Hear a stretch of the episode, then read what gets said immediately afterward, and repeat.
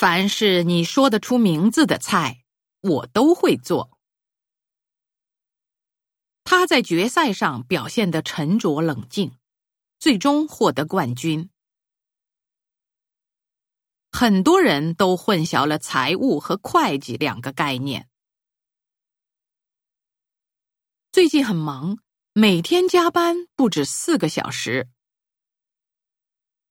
很多女孩子都喜欢粉色的东西。决赛开始了，两个队将一决雌雄。每年春节照一张全家福是我们这个大家庭的惯例。他说的一番话缓和了尴尬的气氛。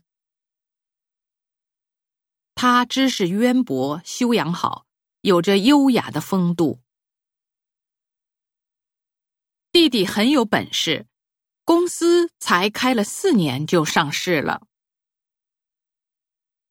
他竖起食指放在嘴唇上，暗示我别出声。